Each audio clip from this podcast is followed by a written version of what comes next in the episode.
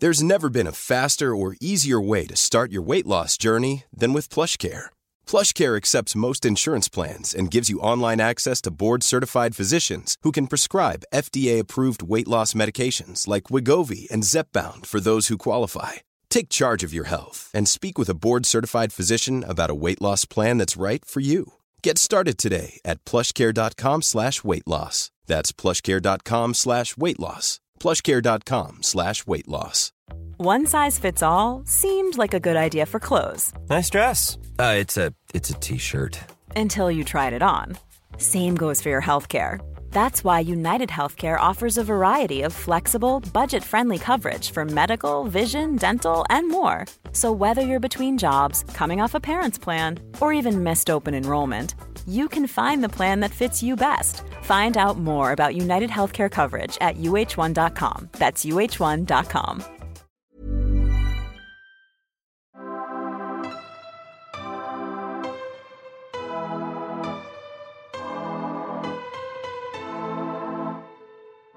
From Brevity Studios in New Zealand, I'm Ryan Wolf, and this is Guilt.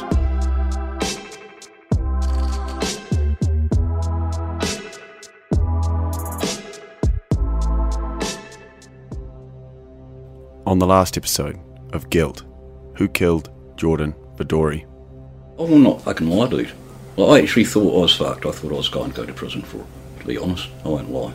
I was fucking shitting myself. At the same time, I just wanted that town to burn. So that actually did erase some. When they showed me that, I was like, yeah, but okay, that's. I'd never known he'd been going to those places and he'd been doing it quite regularly since I'd been there. And that got me worried. And even the cops were like, yeah, we know what those areas are. Thanks again for your ongoing support of the podcast. It's growing exponentially, and with every new listener is the chance for a new tip. And we've been getting some great leads. But please, don't forget, there are two ways for you to directly help the podcast reach new people. You can tell your friends, and secondly, you can take a moment to give it a five star rating and make sure you hit follow if you're on Spotify or the plus symbol if you're on Apple Podcasts or wherever you might be listening. This will alert you to the moment each new episode becomes available. For further information on the podcast, you can follow me on Instagram, where I share photos and more evidence on the case. You'll find me at Ryan Wolf NZ. Some names in this podcast may have been changed for their own protection. Let's get into it. In episode 7, I concluded my interview with Gareth Smith. And while I didn't find the smoking gun I was looking for, I did learn a lot about Gareth, his past, and some information about Jordan I hadn't previously heard in relation to some known gang areas he'd been visiting in a nearby city in the months leading up to his death. I was able to provide a likely reason for these visits, being TradeMe purchases, but I wasn't able to completely dismiss them as potentially being related to Jordan's murder. But as I mentioned, without further leads in this direction, I'm at a dead end on this front. As the podcast and the investigation has progressed, I've been able to address some of the main theories and, for the most part, eliminate them as being involved in Jordan's death. And you've heard this live, in a chronological order as it's progressed. But in this episode, I'm going to do something a little different, with the hope of possibly jogging someone's memory and perhaps receiving some new leads. In this episode, we're going to go right back to my first visit to Paeroa and a very interesting interview I had with a very interesting local. It all started when I was speaking to antique store owner Viv Leonard. You'll recall her interview from episode 2, Theories and Rumours, where she gave me a rundown of all the prevailing theories in the town. Actually, I do know someone that you could talk to, but she'd confuse the hell out of you. And she, li- have you heard about? Sierra. No, I haven't. Well, she lives just over there. So where the where the courtyard of that is, um, she reckons she heard a woman's voice that night arguing with Jordan. But the police have kind of so our street. Do you have a phone number or something? No, she hasn't even got a phone. You'd have to go around and knock on her door. Um, so where are we? That's that building. Oh, hang on. Don't know where I am. That's me. It's and then the entrance to the coachman's is there. That's the oh, it's there. There's three shops. Well, that goes round the corner. Oh, I've done it a bit wrong. But this courtyard of where you just went into is there, and Sierra. house is there. Like so, the it kind of backs onto it, so she could, mind you, her bedroom, her bedroom's over here. So she she reckoned she heard a woman arguing that night, and she told the police, and she reckoned that it was a security guard, a woman, that killed him. And it's like, and she told the police everything, but um, yeah, you could, you'd probably Yeah, it'd be good to have a chat to her for sure. she she's probably going to call back in here soon because um, she pops in because she's a friend of the girl who works for me.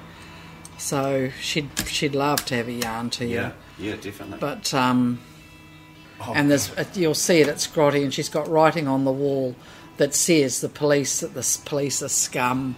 I don't know. Um, it was a woman who killed Jordan. Or I don't know. Oh, It said- really? Is that yeah, what she's got written there right well, now? It was there last time I looked at my, there's a whole lot of stuff. If you go around take a photo it looks pretty bad. But then her windows got smashed so it could be boarded up. And then her gate is just right where her place is. Her gateway is just there.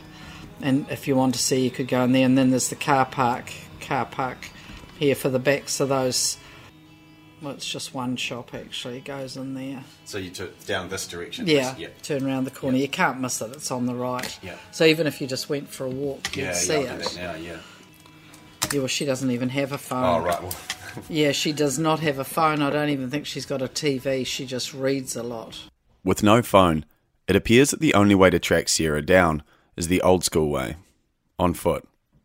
But based on what Viv says Sierra witnessed, or more accurately, heard that night, it's obvious that I need to track her down. With some pretty rough directions scrawled on the back of a napkin, I head back out onto the streets of Paeroa.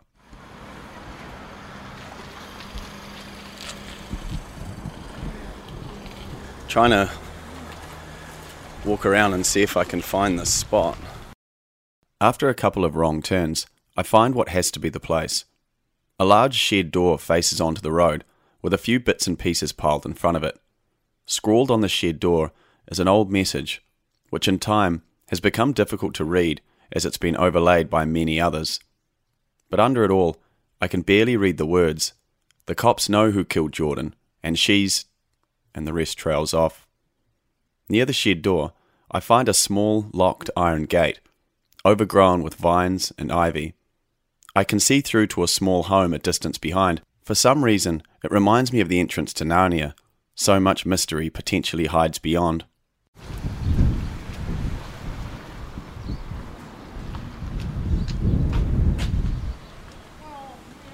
I don't know if this is it here. It's quite overgrown. Hello?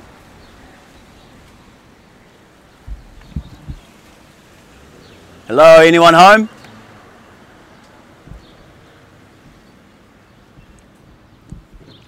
Ah, it's a really overgrown sort of garden with a gate that's got a padlock. Hello? Guessing that no one's home. No luck. The gate's firmly locked, and apparently, no one's home. I head back in the direction of my car, still pretty happy with the day I've had. Just when I'm packing my gear away, I hear and see a woman come jogging down the road calling out my name. And what do you know? It's Sierra. When I hear the words trans woman, I wasn't quite sure what to expect. Remember, I've grown up in rural New Zealand, and we certainly lag behind the world in terms of progressive mindsets. Straight off the bat, anything I might have expected was out the window. She was immaculately presented, and honestly, could quite easily have just been mine or my friend's mum. Turns out, she had walked into Viv's store just a few minutes after I'd left, and she'd tracked me down through town. She has a story to tell, a story she has been telling, which she says has largely fallen on deaf ears. And when she heard about me and what I was doing, she knew how important it might be. We decide to have a coffee in the nearest shop so we can have a formal interview. And while the shop was empty, it turns out there was a decent amount of traffic and background noise, so I apologise for that. It was one of my first interviews, and I was still learning the range of the equipment. Vivid informed me that Sierra is very passionate about the things she believes in. She makes her voice heard, and that certainly rattled some cages around Paeroa. I grab a couple coffees, and as we start the interview, I immediately understand what Viv is referring to. Without any prompting from me, she launches into her story while I'm frantically trying to get my equipment set up. Just to let you know, her voice has been altered for this interview at her own request. Cool. So this is going to be recorded, obviously. You happy with that? I'm fine with that. I was a dancer who worked for Bob Sell in Auckland. I've been retired down here 40 years. Let's get these levels right here. Uh, I'll give you a full rundown as it happened if you like. I've lived in Paeroa for 40 years. I retired here from Auckland. On the night Jordan died, I was sitting in bed waiting for a movie at 1.20 specifically. 1.15 there was a hell of a noise out the back of my building. It was a man and a woman fighting. Would, the, the fight only lasted 40 seconds. There was three pieces of conversation. And then everything went quiet. And because I had been under such pressure from the local dog rangers, I never took my German Shepherd around to check the block like I normally do. The next morning, of course, Jordan was found dead. I handed myself in at 11 o'clock outside the front of Jordan's shop and spoke to a constable there who took my particulars at the same time as he was eyeing up a piece of 17 year old across the road in pink hot pants. So, after waiting for the police to come and interview me for a week, I went and got really loaded and handed myself into the cops on a Friday afternoon where they videotaped me and interviewed me for about five hours. Thank you, Pam. So can we, can we just go back to the, the night to start with? I mean, Yeah. first of all, so you live, just to clarify the, where you Right there. So, um, just for the record, so that backs on, the back of where you are backs on to the same, I was fi- where I was sitting in bed. I was 50 feet from where Jordan got shot. does that look down onto behind the... No, Not quite. no. The police. It took the police. Um, I think it was nearly two years to do a sound check to see exactly how much I could hear from my building. Um, the night of the fight at 10 uh, uh, that he died, there had been a big disagreement between Jordan and someone else out in the main street. Now, I could discern the difference three hours later from where the sound was coming from over the back of the buildings, because there was never any sound out the back of my building, only the front. And I hear everything. Yeah. So the police recorded and did 40 test shots, and out of those 40 test shots, I heard 36. Oh, so they actually went out there with a rifle? Yes, and, and using all sorts of other percussion instruments. Um, the tape recorder picked up all the sound in my bedroom, and I was sitting in the next room listening, and I heard everything. Okay, let's unpack for a moment. There's a lot of information here. My first thought was whether or not it was even possible that Sierra could have heard arguing from her building. In our interview, she loosely describes it as 50 feet from her bedroom to where Jordan was shot. I've since checked the distance using satellite imagery, and Sierra's building is indeed very close. In fact, only one other small building stands in the way.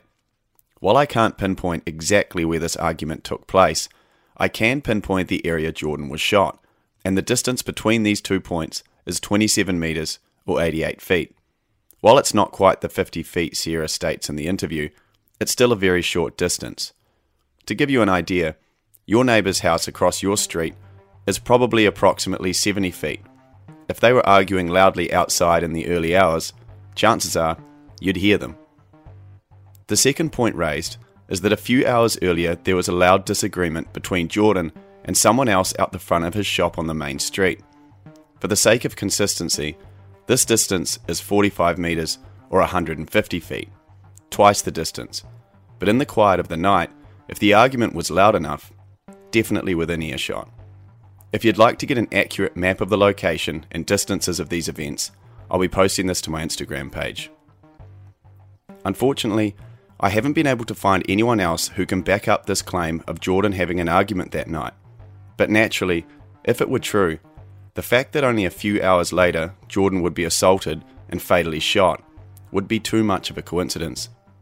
The third, and possibly most important piece of evidence, is Sierra's exact recall of the time of the events.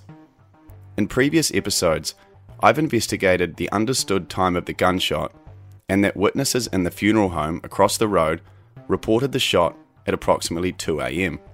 Sierra is unequivocal about the time of the second argument being 1:15 am.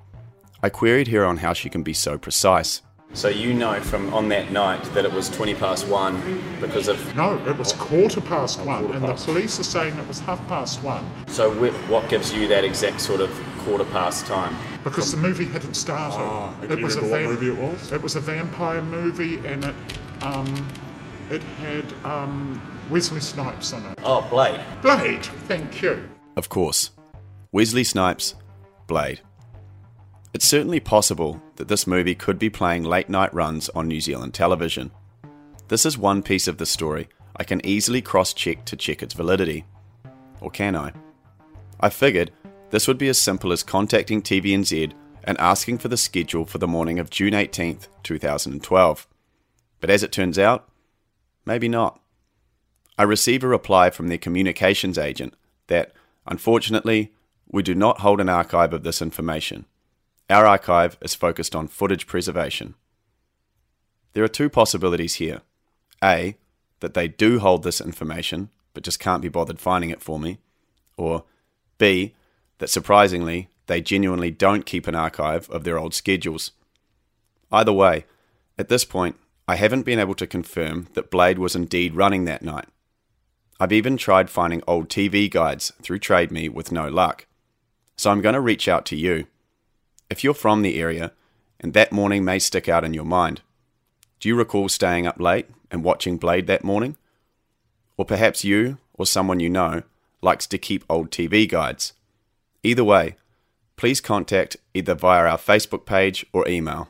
You'll find the email in the show notes of this episode. Despite the fact that Sierra was able to hear these arguments and recall with such specificity the exact time, it was to my surprise that she never actually heard the gunshot. I've read in reports that there was two people that heard the shot. Were you one of those people? There, I'd never heard a shot. Oh, you didn't. So they must be No. separate.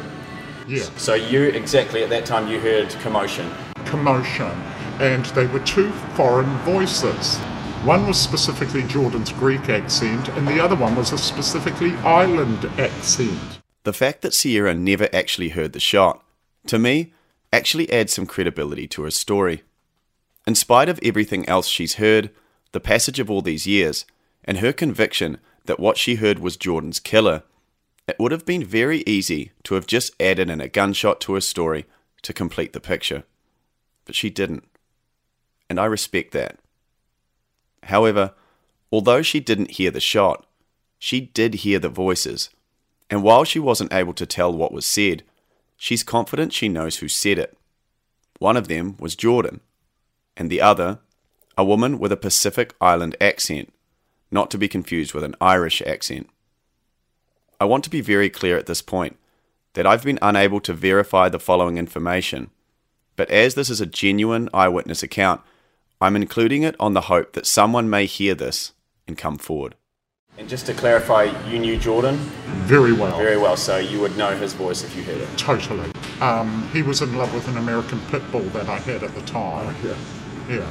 He used to um, see us because I do. I, I got restless leg syndrome, so I'm out walking all bloody night with these big dogs of mine. And um, he took a shying to this black pit bull. Trouble. But he'd see us walking down the street and he'd go and shove a dozen olives in a pie tray and make her sit there and do all her tricks for one olive at a time. And it liked the olives. Oh, loved black olives. Absolutely loved them. So you heard, so you definitely Jordan's voice and someone arguing, and that was at about one o'clock. And the argument from her, it was a female, was like being in the Otara markets she was st- speaking street with an island accent, and I tracked her down and I met her 14 months later, and she confessed within five minutes of having a joint that every night she was on patrol in this town, she had a 22 pistol under her seat. So she was a security person or something.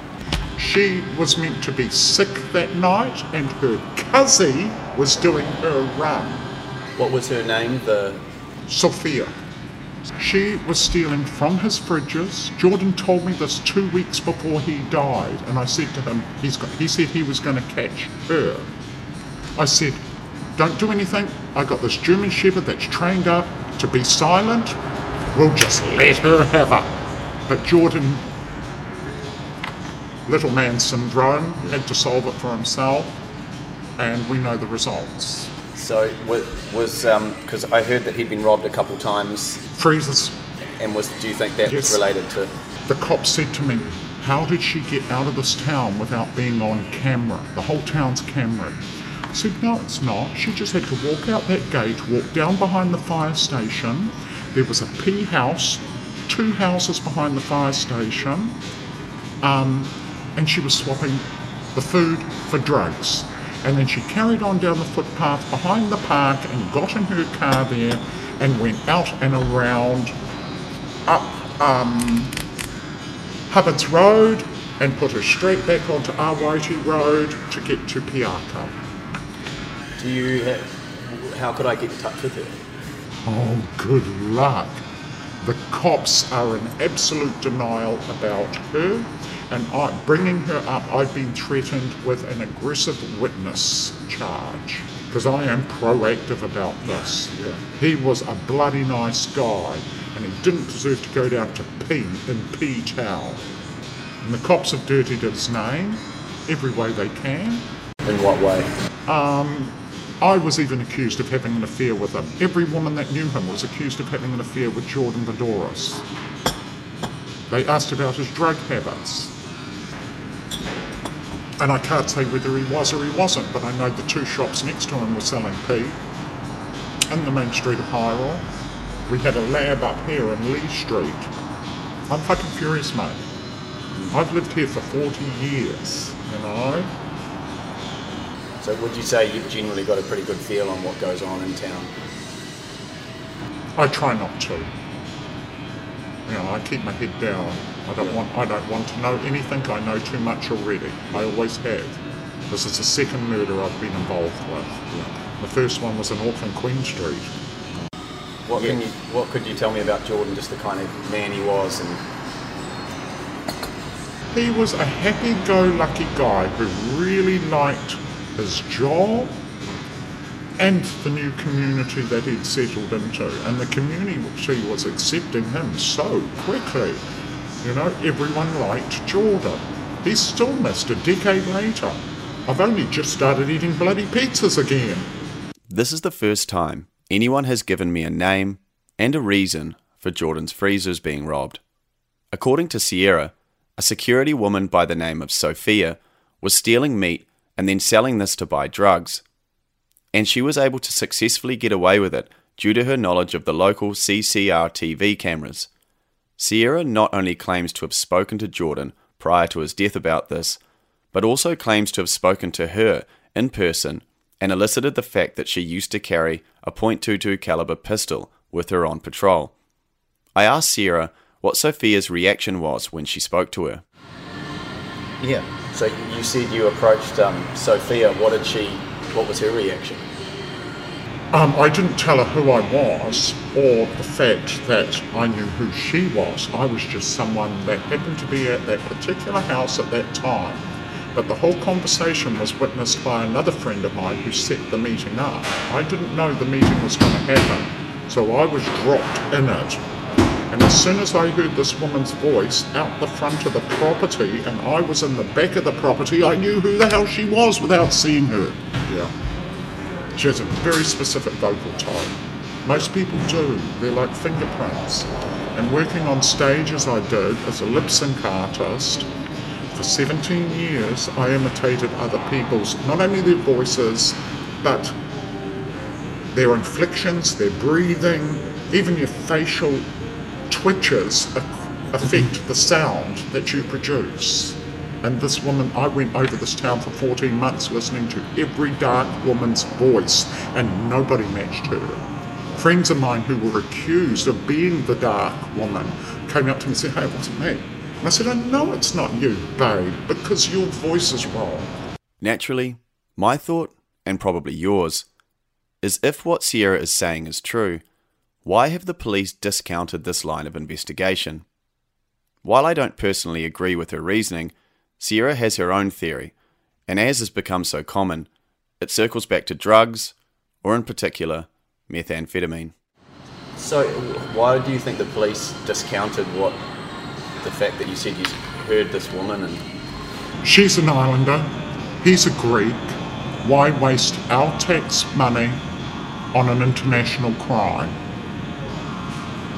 You know, it's going to cost them five, ten million dollars to process this bitch through the courts and then $75,000 a year in prison. Why bother when there's so many other crims out there? You know? Murder's nothing when they're trying to get rid of P. Would you say P is a, a, was a big problem then and now in this town? Five houses in my street closed down in a lab. What does that tell you? Yeah, well. They were calling the street Cracker Ave for years. And that's the street just behind right here. This is Corbett Street, and they were calling it Cracker Ave. And the lab is in Lee Street. But this was, just to clarify, not now, this was back then. It is still. As I was talking to a local officer recently, and he said there is nothing we can do about P. It is endemic in our society, which implied it was also endemic in the business he was in. How would you like to look five years younger? In a clinical study, people that had volume added with Juvederm Voluma XC in the cheeks perceived themselves as looking five years younger at six months after treatment. Look younger, feel like you. Add volume for lift and contour in the cheeks with Juvederm Voluma XC. Reverse signs of aging by adding volume to smooth laugh lines with Juvederm Vollure XC. For important safety information and to find a licensed specialist, visit juvederm.com. That's J U V E D E R M.com. Not for people with severe allergic reactions, allergies to lidocaine, or the proteins used in Juvederm. Common side effects include injection site redness, swelling, pain, tenderness, firmness, lumps, bumps, bruising, discoloration, or itching. There's a risk of unintentional injection into a blood vessel, which can cause vision abnormalities, blindness, stroke, temporary scabs, or scarring. Talk to a licensed specialist to find out if it's right for you. A lot can happen in three years, like a chatbot may be your new best friend. But what won't change? Needing health insurance. United Healthcare TriTerm Medical Plans, underwritten by Golden Rule Insurance Company, offer flexible, budget friendly coverage that lasts nearly three years in some states. Learn more at uh1.com. right? What do you do, man? I just want off this planet. I really do, but suicide's not an option. You know, I've been threatened to be burnt out three times at least in the last 10 years because of this. Really. That's why there's a huge pile of bricks and corrugated iron at the front of my building now. You know, totally threatened and now the landowners on either side of my property have decided they want it too. So like on January the 1st at 11.30 p.m. they sent the cops into my place this year because they couldn't get a cop on New Year's Eve. So they did it the night after. 11.30 I'd been sitting in my workroom for three hours painting. No sound, no vibration, painting. When the cops came in, I showed them what I'd been up to, and I put my thumb through the work that had just taken me three hours.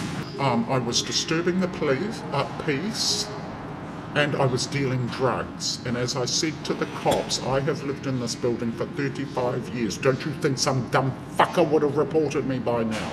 Excuse my language, not. I'm a very angry person. Three mayors in this town have asked me to run for mayoress. I've always declined because my jewellery's better than theirs. and who'd want that stink job anyhow? Um, I know I'm a piece of work. And I know I won't come over on a TV camera either. They're just going to go nuts. but I am. The amount of social pressure I've been under for 40 years, I've ended up with fibromyalgia. That's what soldiers came back from the First World War with after being in the trenches. And that's how I feel. I was never this aggressive. They wouldn't have put me on stage on a microphone if I'd been this aggressive. Yeah. And I've been asking for 10 years from my doctor for psychiatric help over this murder. Even a psychologist would help, and I've had no medical help over it. What happened to be kind to New Zealanders? Hmm. Our society needs to sit down and take a bloody good look at itself because it's very sick the way we treat one another. You know, I'm very worried about society. I'm glad as hell I don't have kids. As you can probably tell, Sierra carries a deep resentment for the police and society in general. As she speaks for this interview, her emotions are running like a roller coaster. Although it doesn't come through as clearly through the audio, she's like a kettle boiling, with the switch jammed on, lid popping up and down, threatening to explode. She's very articulate and concise in the way she speaks, carefully constructing her sentences despite the fact they spill out very quickly. No doubt because she's likely said all this before, many times, to others, and probably to herself in the quiet of her home, surrounded by her art and animals. Yet, her conversation has a habit of quickly getting off track as she vents about her frustrations with the world. She's a very interesting character, probably one of the more interesting I've met. I don't know the validity of her stories about golden Jaguar limousines and threatening police, but I decided to include this segment because it leads me to a key point credibility. The New Zealand police are likely much like most global police forces. They're generally very linear in their thinking. Things are generally black or white. There are no other colours. It's clear that Sierra has had a poor history with the local police, and given her distrust and aggressive attitude towards them, I can only imagine how any interviews would have played out.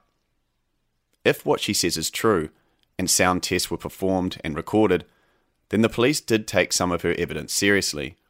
What came of it, I'll likely never know, although I'd admit there was a part of me that wondered if any tests may have been less of an effort to follow these leads and more of an attempt to shut her up.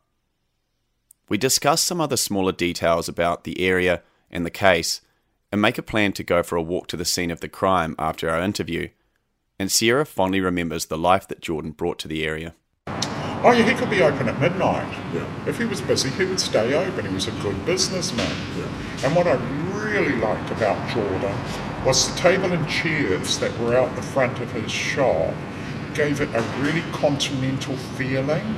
And having Jordan yahooing in the street at 10 o'clock at night was really bloody amusing. And it was just so anti-New Zealand. Had like that sort of European Mediterranean Oh, totally. Living on the footpath, partying. that checkerboard pattern thing on the. Well, not quite, but But he, he would join his guests at their tables, and that's something. I, my father owned restaurants, so I know how to all this sort of rubbish, and that's not the way New Zealanders work.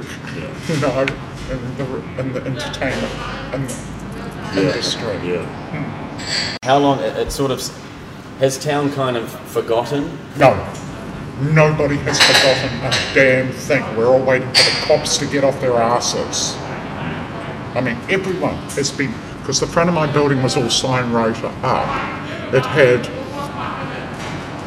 the date Jordan was shot and that the cops know who killed Jordan and she is still free. And it was five feet up on my building. Yeah. And everybody has spoken to me about it over the 10 year period, and I am emphatic that Sophia did it. If she didn't do it, she's got to explain to me what she was doing in Jordan's car park at 1.15 in the morning when she was meant to be at home sick. Do you know if the police ever looked at her at all? Or no idea. They will neither confirm nor deny. They, they did chase. I, I understand they interviewed hundreds of people, so it is possible they may have. But They checked every phone call made on the Hauraki Plains between 12 o'clock and 4 o'clock in the morning. Every phone call was checked. It, it does seem like from the outside they left no stones unturned. Wrong.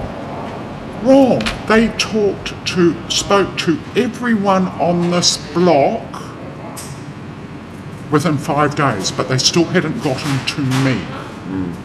That's interesting. The 90 year old lady who was my neighbour for 30 years went to absolute pieces and booked herself into the old folks' home rather than live in her house anymore. Because she was scared of what had happened, or yep. Yep. Just the whole energy of the block changed. It was really very freaky, very edgy. Because that's something I've actually found doing this so far. People I've talked to, there's actually been a reluctance of people to talk. Um, sort of a bit scared almost. People thinking that the person might be in town still and they're worried for their safety. Like, do you feel that there's any Uh, Sophia, Sophia's been gone for 10 years. They've not seen hide nor hear of her. She'll be hiding up in Otara, where she will blend. You've got to come back to the person that heard it happen, or admits to hearing it happen, because the other two won't. So do you know? So who are the, the other two that? Vicky and Linda. So Linda being the one that was cleaning up that night. Yes. And And Vicky Vicky at the depot. That's just down here, that brick wall. See that's attached to the back of my building? Uh, oh yeah, there, yeah. Yeah, well, they are the ones that have had me under harassment for seven years because they want my building. Oh, so they were in, in there that night? They were in that building that night with the back door open. They could have heard um, far more clearly than me. They were only 30 feet away from when it happened. And they still live there now. I could knock on their door right now. Yes, I'll take you for a walk around the block and show you where it all happened if you like. Yeah, sure. Linda and Vicky. You'll recall I spoke to Linda, or Rusty, in episode 3, and she claims to have heard nothing. So I stayed in the flat at, out the back of the shop, and it's soundproof because I can't even hear the main road. It is so quiet. It's like there's no sh- no cars, you know. And And it's like Richard said. Lucky I had the two dogs at his place, and I had my little old Pomeranian with me. But if I had my younger dogs, they would have been out there barking because I, if I hear anything, I'm usually out there. And that's what that's what Richard said to me. He said, "You were lucky you didn't hear anything because I know you. You would have been out there and to see what's happening. If I had heard Jordan or screaming or yelling or anything." And he said, "And you would have been a witness, and they would have pinged you too." At the time of the gunshot, Linda was no more than 30 metres away and apparently heard nothing. The third person living in the vicinity was Vicky. She owned and operated the depot antique store, and she also resided here at the back of the shop. And in fact, it was Vicky who would have been the closest to where the shot was fired. The actual distance between where she slept and the location of the spent bullet cartridge was between 15 and 20 metres. As part of my research for this case, I looked through any old pieces of news material I can find, searching for any little nugget of information that may have been overlooked. And in one article, I found a reference to a strange man turning up at the back of the neighbouring depot antique store the day before Jordan's murder. So I tracked Vicky down to check this lead, and at the same time, had discovered she also resided at the store and had been home that night. Did you used to own the depot antique store? I still do. Oh, you still do today? Yep. And so, my understanding, what I read in the article was that you'd spoken to someone at some point that the day before Jordan's death, there'd been a person sort of hanging around the back looking for Rusties. Uh, oh, um, yeah, um, but that person didn't act suspicious. They were just knocking on the wrong door. Oh, right. Okay, so that's someone's Yeah. taken that. for She, she always, yes, they have. Um, she always has someone who does that because she's never opened at the front. Yeah. So they come into my shop and sort of say, um, Is Rusty here? And I said, No, she's in the shop next door. So they have to go around the back or ring her number. But it, I didn't think that it was suspicious. It's just that it happens. So someone's taken that and put it in the wrong context. Making this podcast has further opened my eyes to how pieces of information can easily be taken out of context or exaggerated in the early days of a case when different media outlets are rushing to try and get a scoop, so this didn't really come as a surprise. Fortunately, as it turned out, Vicky had much more to add and went on to tell me about the decibel test performed by the police, corroborating what Sierra had said. And she told the police that she heard a gunshot. So they did the exercise by telling me that if I hear a gunshot, not to be alarmed. So they were doing a decibel reading. Oh, okay. So they put the decibel reading in her place and then they shot the well, they did a shot from the back where Jordan is to see whether the decibel reading did go to her place. Ah, okay. So they kind of did that. Well, I'm virtually um, almost, you can say, next door to Linda, and it's her backyard that the episode happened at. So I'm more closer than Sierra. So, but I never heard a thing. I So- never heard a thing. Do you actually live behind, on in a flat there? Yes, I live in the back of the shop. So did Linda, and so did um, Jordan. All three of us are in a row, side by side. Okay. So there's Jordan, Linda, and me. So if there was any noise to be heard, it would have been me, but I never heard any noise. I told the police that. and that night, what were you? Because what were you doing? At, were you in bed at that time? It was quite. I early. was in bed. I wa- it was quite early, so I would have been in bed. Are you a sort and- of a deep sleeper or a light sleeper? Uh, I'm a deep sleeper. So And that's what I told the police. I never heard a thing. But if anybody mentioned something about that I had seen someone suspicious, it's it wasn't suspicious. It's just common knowledge that when Linda's not open, they want to get into her, get to meet her, so they come to me, and then I just say, go to the window, and you'll see a phone number and ring, and that's all. Oh, okay. And I don't, th- it, I don't think it had anything to do with Jordan's um, death. I don't think so. It's just that because it was common, if you know what I mean. Yeah. It was uh, an occurrence of- most times. And even the delivery people bring her stuff to me because she's not open. And they leave it at my in my shop. And when she when I see her then I tell her she's got something in my shop to pick up. So how long have you been there with your antique store? Eighteen years. Eighteen years. Oh, okay. So you've sort of been because Viv's been around for a while as well, hasn't she? Yes, she has, longer than I have, and Viv's on the other side of Jordan, but she doesn't live there. But um, I do know that uh, when I was going through a bad patch with my partner, who was here, um, usually sometimes at about 11 o'clock at night, I'd get up and go and sit in my pajamas and dressing gown with Jordan out the front, and we just have a chat, and I'd order chips from him, and we just have a chat and chips, and then I'll come back to bed.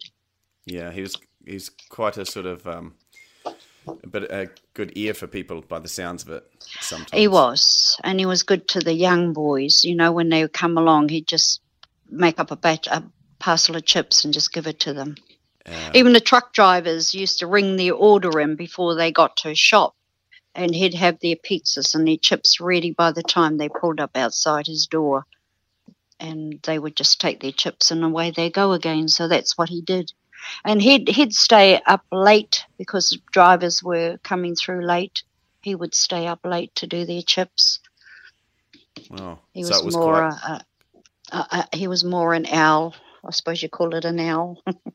So if, because you lived the three, you and Linda and him lived quite close, could you sort of get an idea each night of when people went to bed? Sort of like did he stay? What would sort of he stay up till each night? Maybe one or two in the morning or something. About that, about that. But that's because of the truck drivers coming through, Mm. and he'd know who's coming through, and he'd stay up, stay up to do their chips, and he'd have it ready when they drove past. Mm. Or they would call in and have a chat with him, like me. You know, go out there sort of early hours of the morning and just have a chat.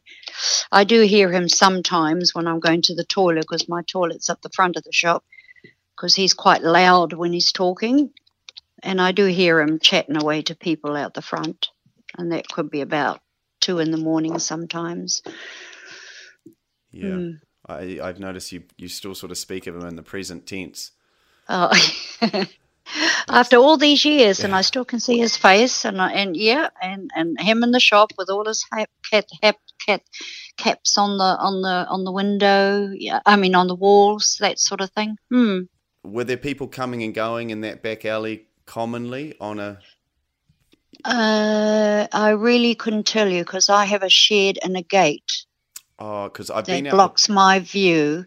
Um, but I don't really hear much because I'm in my little wee. Um, if you know my setup, I'm in my little wee house within this building, and I have my TV on. So if it's on, I don't hear anything. Okay, because I've been in Mm. that back alley, and if you're looking straight towards where Jordan's back shot used to be, so Viv's is on the left.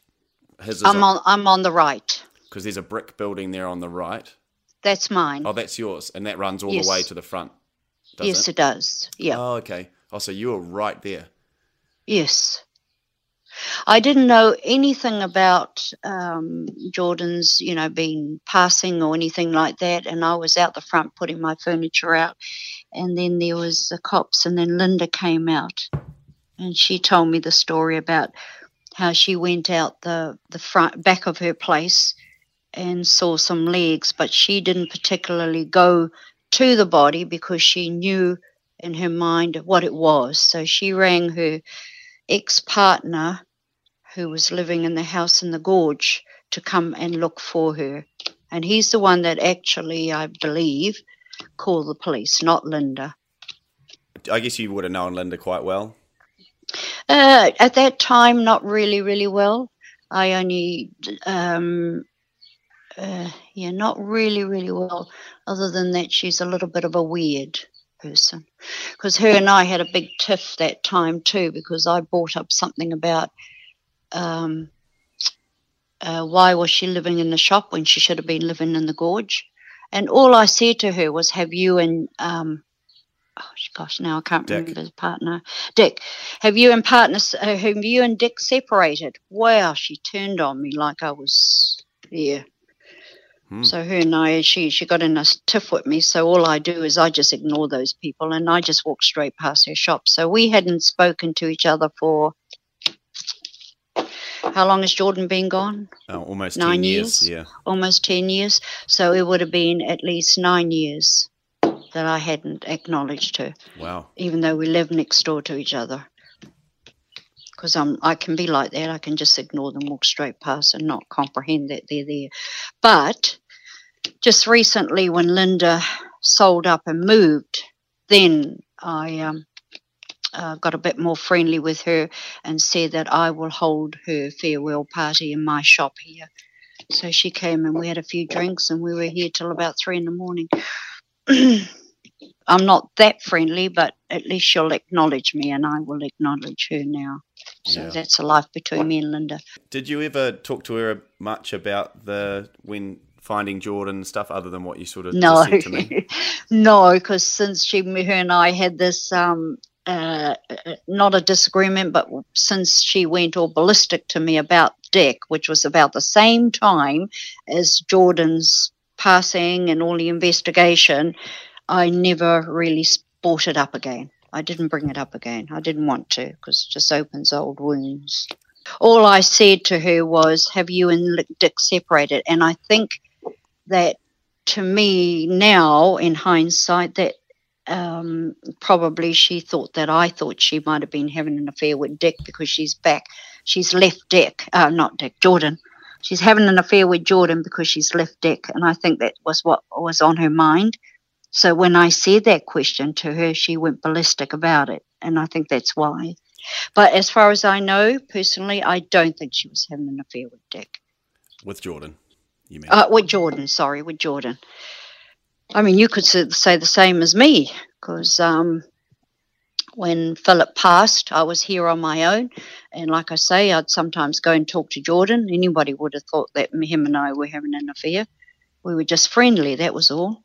But Yeah. I, I don't think she was having an affair with Jordan, because he wasn't that type. He didn't. He, from what I've sort of seen, he doesn't look that type. But I mean, who No, knows? it, he wasn't. I don't.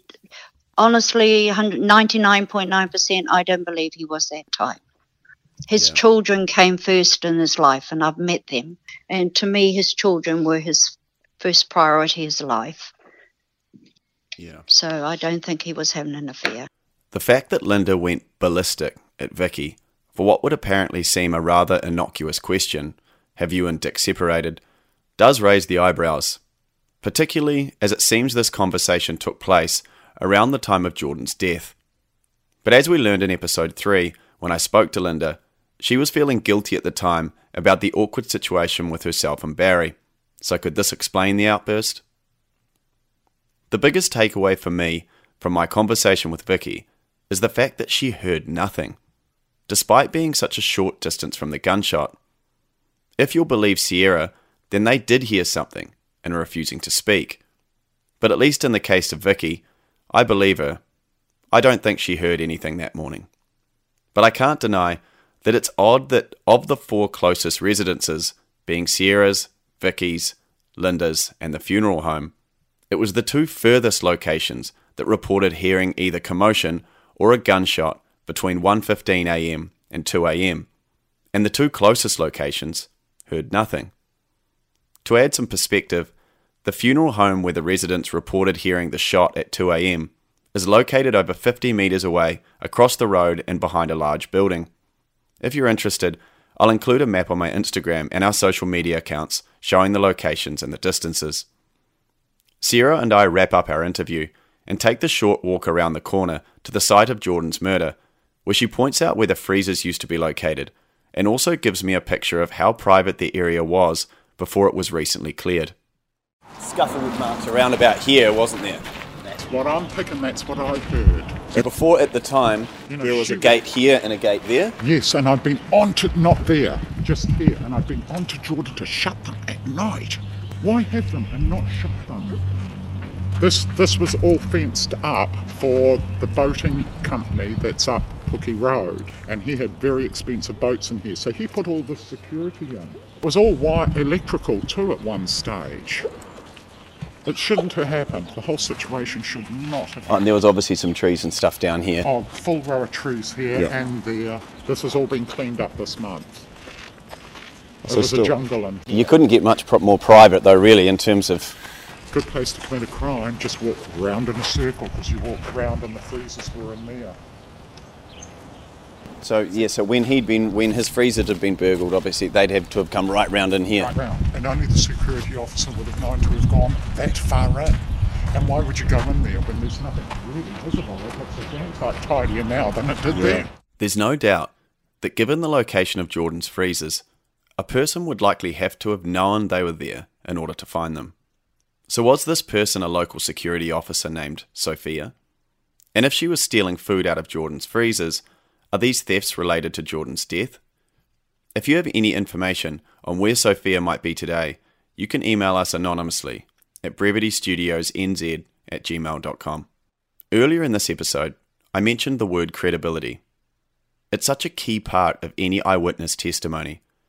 It's clear that Sierra holds a strong resentment towards the police and has a larger than life personality. But does this mean she's not credible? I don't think so. The reality is, she is one of the key witnesses. She was a very short distance from the scene of the crime and heard yelling and arguing. And she claims these voices were Jordan and a Pacific Island woman named Sophia. The time she claims to have heard this argument is 1:15 a.m. And although this is somewhat earlier than the gunshot heard by the funeral home, it's certainly within a reasonable time frame to be considered relevant. I've studied a lot of unsolved cases, and if there's one thing that's consistent, it's that the cases that remain unsolved for the longest periods of time normally do so because the person or persons responsible were completely unrelated to the victim, thus making them never in the spotlight of investigators. Aside from speaking to Sierra, I've never heard a single word about a security guard. And if we believe Sierra, she was the one responsible for robbing Jordan's freezers. So it begs the question have the police ever investigated this lead? Is it possible Jordan's killers remain free because Sierra, one of the key witnesses, was never considered credible by the police? Or is this just another red herring? Another piece that won't fit into the puzzle that is the hunt for Jordan Voudoris' killers.